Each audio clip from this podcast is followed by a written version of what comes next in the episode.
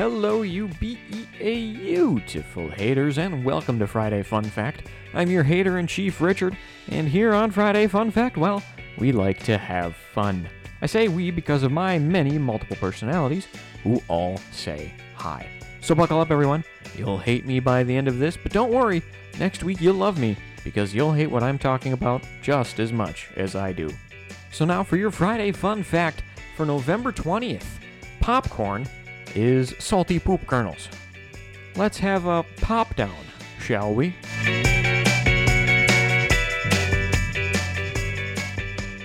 Okay, so that wordplay was even a little too much for me, but I'm gonna die on this hill anyway. The pop down commences. Popcorn, which I will call salty poop kernels from here on out, are considered a fairly Americana snack. Newsflash, they aren't. The commies invented them. Okay, I'm just kidding. The actual history on where popcorn comes from and how it got to where it is today is actually much more interesting than my deep, burning hatred for the Reds, both the baseball team and the political faction. According to the legend, Squanto himself taught the pilgrims to America, or rather the pilgrims in America, to raise, harvest, and pop the corn kernels way back in 1621, so I blame him for all of this. But those pesky historians are here to ruin everyone's good time, and I delight in ruining it by proxy here. Of course, that is an old wives' tale, that Squanto legend, foisted upon us dupes by Big Popcorn and their cronies in the media. I know who you are, and I will out you. According to people much, much smarter than I am, archaeologists have found traces of popcorn in thousand year old Peruvian tombs. In fact, some more traces have been found of those salty poop kernels as far back as 3000 BCE. In fact, the first settlers to North America did not grow the correct type of corn to be turned into your salty poop kernels. They grew the Northern Flint variety of corn, you absolute jackwagons. Although, to be honest, I had no idea there was more than one type of corn. It all looks the same to me. Now, that Squanto legend features heavily around Thanksgiving.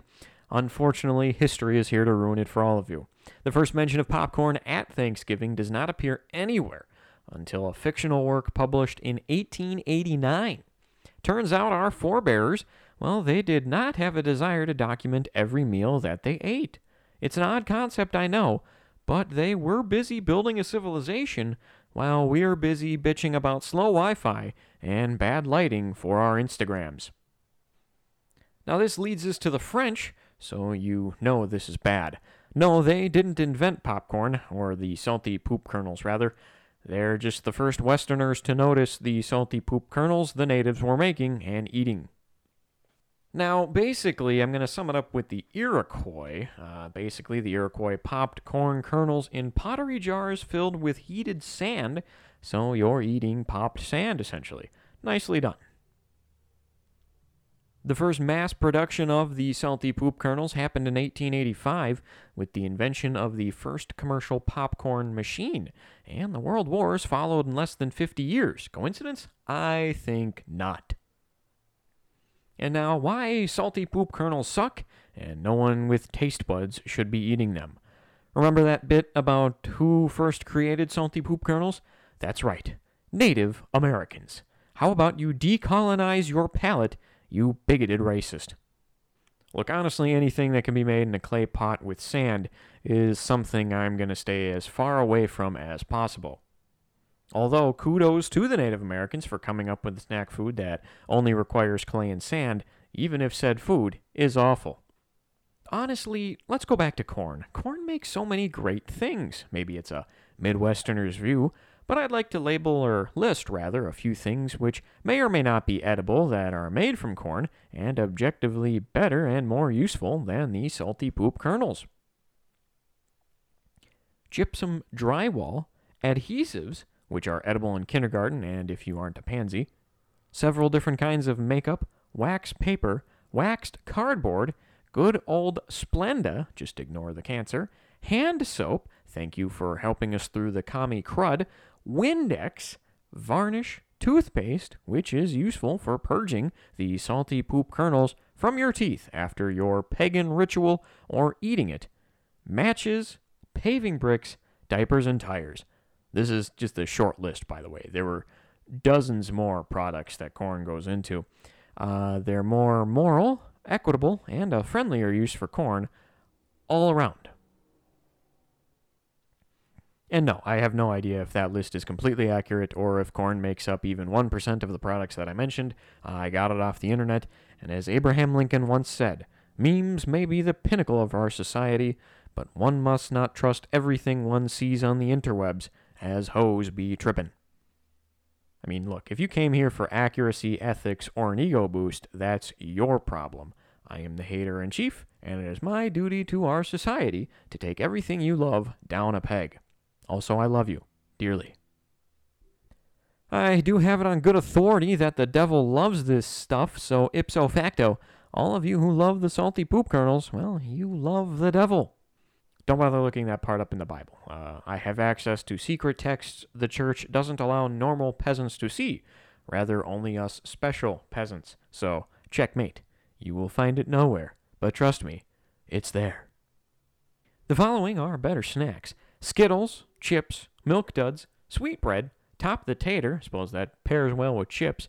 I will have anyone who disagrees with that fact deported by the God Emperor. All praise be to him, but don't wake him. He's sleepy. He's old, so he's sleepy. We gotta let him nap. But I will make sure you're deported if you don't think chips and top the tater are the greatest snack of all time. And I find that to be very reasonable. And by the way, you might say chips and uh, sweetbread and top the tater are not movie theater snacks. Well, then I propose uh, Skittles, Milk Duds, and oh, I don't know, just anything that doesn't make noise but also actually has some flavor and substance to it instead of the salty poop kernels. And now for the poop kernel less utopia. Think of the utopia we'd have if the pagan poop kernel never existed. Yes, I found a new name for it mid rant, and yes, I shall use them interchangeably for the rest of time. Did I mention its history? If you people just decolonized your palates, this world would be so, so much better off. At least that's what my women's, or, or rather, sorry, peoples with vaginas studies professor taught me. Uh, it was quite the expensive degree, and I can't afford my bills now. Shockingly enough, there is no job for peoples with vaginas studies majors. Uh, Disney lied to me again. Think of how much more gasoline or cosmetics or any other of the corn based products I mentioned uh, that we'd have if you people just sacrificed your salty poop kernels. You know what? Screw banning TikTok. Ban popcorn. It'd be much better for society. I hear if you say popcorn three times in the mirror at midnight, Orville Redenbacher appears and soaks you with his hot butter hose. Salty poop kernels, let's face it, they're the baby boomers of snacks. They take their final form in heat, they're basically tasteless and wildly successful, even though there's nothing of substance in them. Okay, my rant is done. I suppose we do live in a free country, one that allows for you to eat your salty poop kernels until, of course, I am the God Emperor, and then you will all learn. However, if you'd like a better snacking experience, I would suggest eating almost literally anything else. Now, if you enjoyed this abuse, I'm sure you did, head on over to my Patreon, The Hater in Chief, and for a mere $5 a month, you can help support what I do. If you'd like more hate, well, I have even more membership opportunities. If you'd like to hear me talk about some history, a personal love of mine, then head on over to Patreon and sign up for my second tier. Next week, I will be talking about the Sino Japanese War of 1894 to 1895. That's a war that helped set the stage for the Pacific Theater in World War II, and a fascinating moment in history. After that episode, I plan to bring a little bit of history out of this episode. Remember talking about the French and the Iroquois? Well, I'll be talking about a period of history involving both of those peoples when I discuss the Seven Years' War from 1756 to 1763. This war is starting to be considered the true First World War and I'll dive into why in a few weeks. Remember, despite the fact that you all suck, I still love you because, after all, without you, I'd have to get a real job, and that just sounds terrible. Peace be to you and yours, and have a great week. My multiple personalities and I will see you next Friday.